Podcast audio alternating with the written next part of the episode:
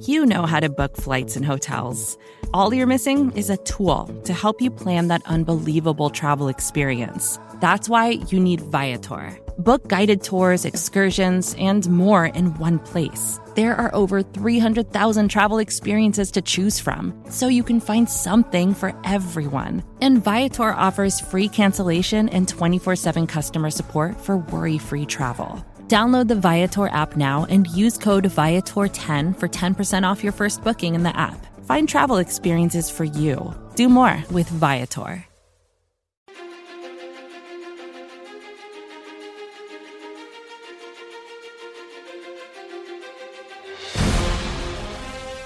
Welcome back into another edition of the Arrowhead Pride interview series. I'm the editor in chief of arrowheadpride.com, Pete Sweeney, and it's a pleasure to be joined by CBS Sports sideline reporter Evan Washburn. Evan, you'll be on the sidelines on Sunday of Chiefs and Eagles with Ian Eagle and Charles Davis. How is it working with those guys, by the way, before we get into this game? it's awesome. Uh, this is year eight with Ian. I've done plenty of hoops together as well. And then Charles joined us last year and just fit right in. I mean, you couldn't ask for two better partners upstairs, and we've got plenty of people behind the scenes too that make it all look good and uh, sound good. And it, it's just it's it's a it's a traveling family, and especially this year, getting to spend some more time together. Uh, protocols loosened up a little bit last year. Obviously, for everybody, was a little bit odd. So it's just nice to be able to get out there, do games, and, and spend time together. Well, welcome back into the mix, Evan. I think when you're starting and you're covering a game with the Chiefs and the Eagles, the first thing that's going to come up is Andy Reid. So I'll ask you, what do you think the reception is going to be like for Andy in Philly? Yeah, I'm, I'm glad you brought that up. It was someone I was thinking about uh, just kind of preparing for the, the major storylines of this game. I, I, have to imagine it'll be positive. I mean, it's been eight years since he's right. been back there. The, the way it worked out was right when he left, he went back the, the following season with Kansas City.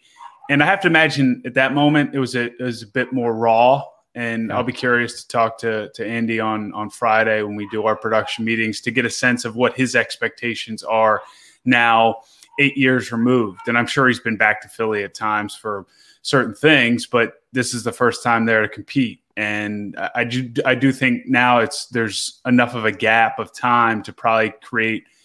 You would think even more appreciation for what they were able to do there for 14 years. Yeah, it reminds me in the sense of like when Brett Favre finally went back to Green Bay after all that end of his career stuff happened. You at a certain point you appreciate what that coach was able to do. Andy Reid, of course, going for his hundredth win as a Chiefs head coach, had hundred wins with Philly. No one's ever done that before, so really looking forward to that aspect of this game. These are in 2021 two one and two teams. Who, in your opinion, maybe needs the the game worse for for this game here? Uh, it's Kansas City. I mean, Philadelphia fans, their standard is high. I think that organization obviously is is putting a product out there that they want to succeed and they want to win games, but they are a organization or team, I should say, roster wise, that is clearly in whether you be reload, rebuild, whatever term you want to use, they're they're in transition, if you will. And there's a lot of question marks surrounding that team with a lot of youth just on the staff and then also at key positions like quarterback. Kansas City is locked and loaded to get back to a Super Bowl, and, and that's the expectation. And the last two weeks hasn't been up to their standard. And no. so I think when you look at urgency, I think both teams have it, but the the expectation for Kansas City, both internally and externally, is one where this team has to start winning games now. Right. We talked about how you'll enter this production meeting on Friday where you get to have these conversations, intimate conversations with the Chiefs and the coaching staff. And we know about the Andy Reid storyline. What else really interests you from a, a Chiefs perspective? I think Pete, it's it's how do you toe the line offensively between aggressiveness and embracing all that makes Patrick Mahomes special, Kelce special, just that whole unit, Tyreek Hill, with also not being reckless. And that's something we've touched on doing games over the last couple years, and they've done such a good job of of of toeing that line. And look, fumbles to me are a little bit different than interceptions, but just as you now sit at one and two, in the division doing what it's done based off of the way Las Vegas is playing, Denver's playing. You don't want this offense gripping the wheel too tight, if you will, mm-hmm. but there needs to be an acknowledgement that we need to get back to the basics and, and maybe playing a little bit more on schedule. So getting a sense from Patrick and from Andy Reid and Eric Bieniemy, Travis Kelce, those guys, when we speak with them, I, I kind of I'm curious what terminology they'll use or uh, or yeah. how they'll characterize it because I do know that they really value what they have as they should, but there has to be an acknowledgement that it kind of gotten away from us the last couple of weeks. One of the storylines that's a little Kansas City specific at this point, and I've I think we've seen it now the first three weeks of the season is anytime an opposing team on offense gets past the 50 yard line, they're going to go for it on fourth down. Do you sense this becoming a trend? What do you make of this phenomenon that is just teams going uber aggressive against the Chiefs? Yeah, I feel like uh, our crew, and this would have been three years ago, saw it the first time. It was when Baltimore came in there right. uh, in Kansas City and was just going for it on every fourth down, going for two. I mean, some of the math it felt wonky in the moment, but then when you went back and I'm not huge on the analytics just because math makes my brain hurt, but I do trust that it, it's we, are the same. We're in the same boat on that. Yeah. it's an important aspect to the game, so I, am not uh, downplaying it. But I, I, think Kansas City is well aware that that's just part of their their life every Sunday. And while I'm sure it's something they plan for because they plan for everything, I'm not a believer that it really impacts the way they play offensively. Now, defensively, and I know Steve Spagnuolo spoke to this on Monday, they need to probably prioritize more time in practice with those fourth down situations, those short yardage situations, and maybe even longer yardage situations in terms of fourth down defense because teams are maybe go for it on fourth and four, fourth and six in areas of the field that conventionally it's not the case. So that's really the only area I would think it would make, it would require um, tangible change, if you will, if you're Kansas City. It was it was the game where I remember specifically afterwards it became apparent that teams are going to play Kansas City differently and and Baltimore was I think at the forefront of that. And then did it again the following or the this uh, past Sunday a couple weeks ago. Say the cliche, the copycat league. We we hear it on every every single show.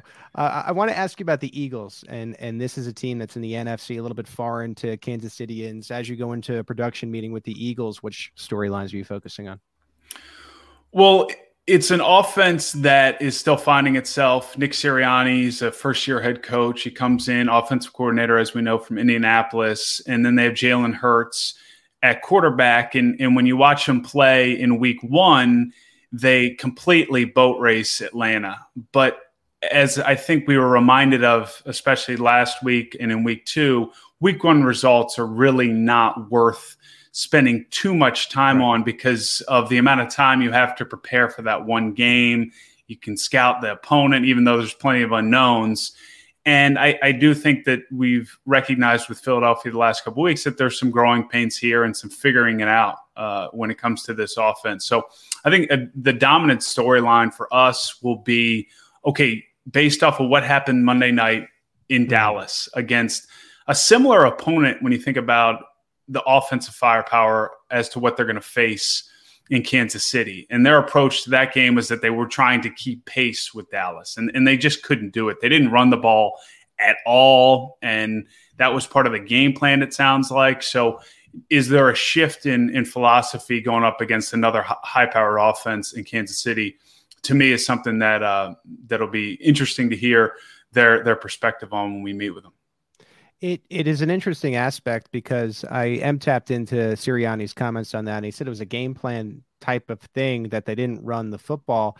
What you're facing right now is a Chiefs defense who more so in the first two weeks had a lot of trouble stopping the run. And so, how do you think that that matchup? We know that, or we think that there'll be more of an emphasis on the run because it's been such a point in the media.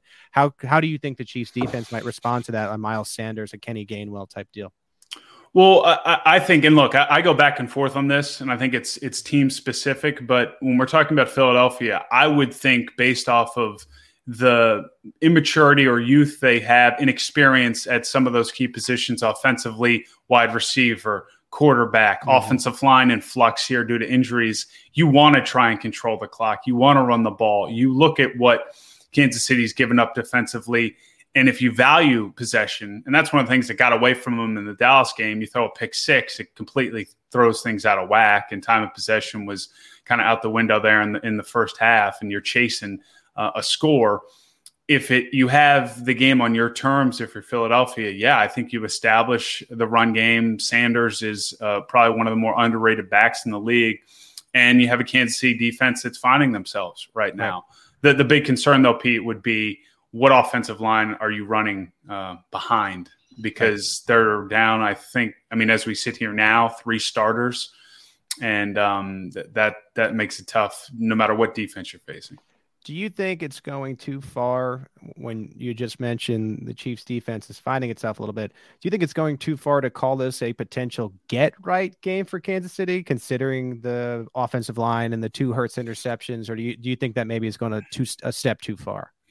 Well, I mean, look, it, it, how you quantify it, it, really doesn't matter. I think any positive result for that unit is right. heading in the right direction, no matter the opponent. And I, I am a believer – that there's momentum that can be built off of positive performances. You can't carry it necessarily without putting in the work and still having that attention and urgency the following Sunday.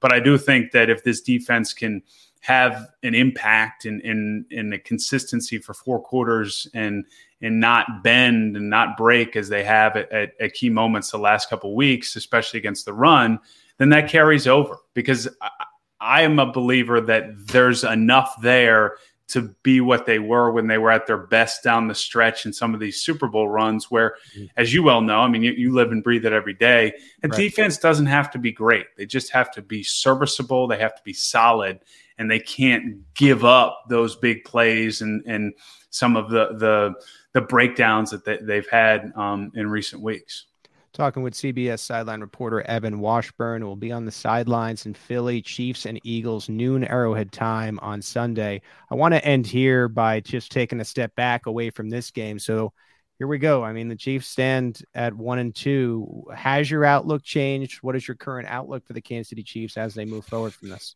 I wouldn't say it's changed, but I think my outlook, what it, what has shifted is my outlook on the division. I've had the Raiders twice in person, so Pittsburgh and then last week at home against the Dolphins. And as we sit here now, I would say the Dolphins and Steelers are probably not necessarily playoff caliber teams, at least the way they're performing in the moment.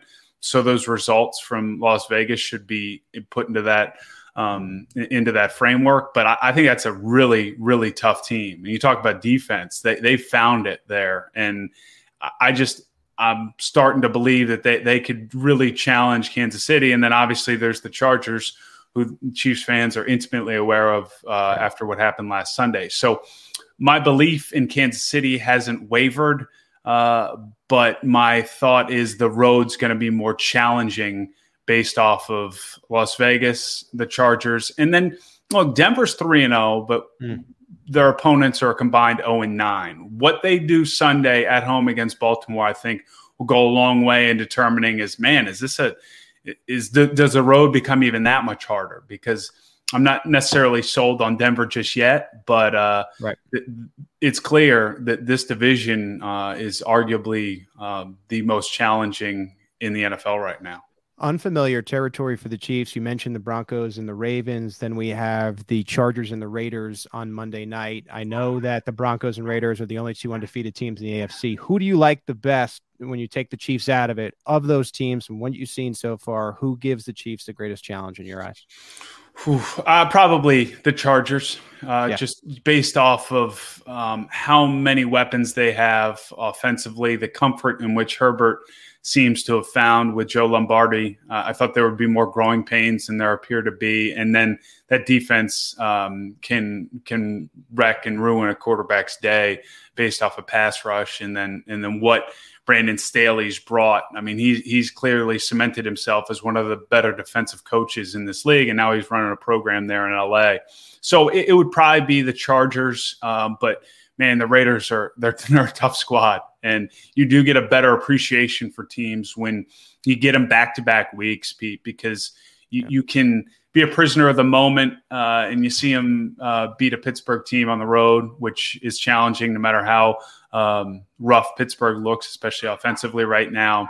But then to, to see what they did in that overtime win over Miami, where most teams, when things are going south, you're down 14 nothing.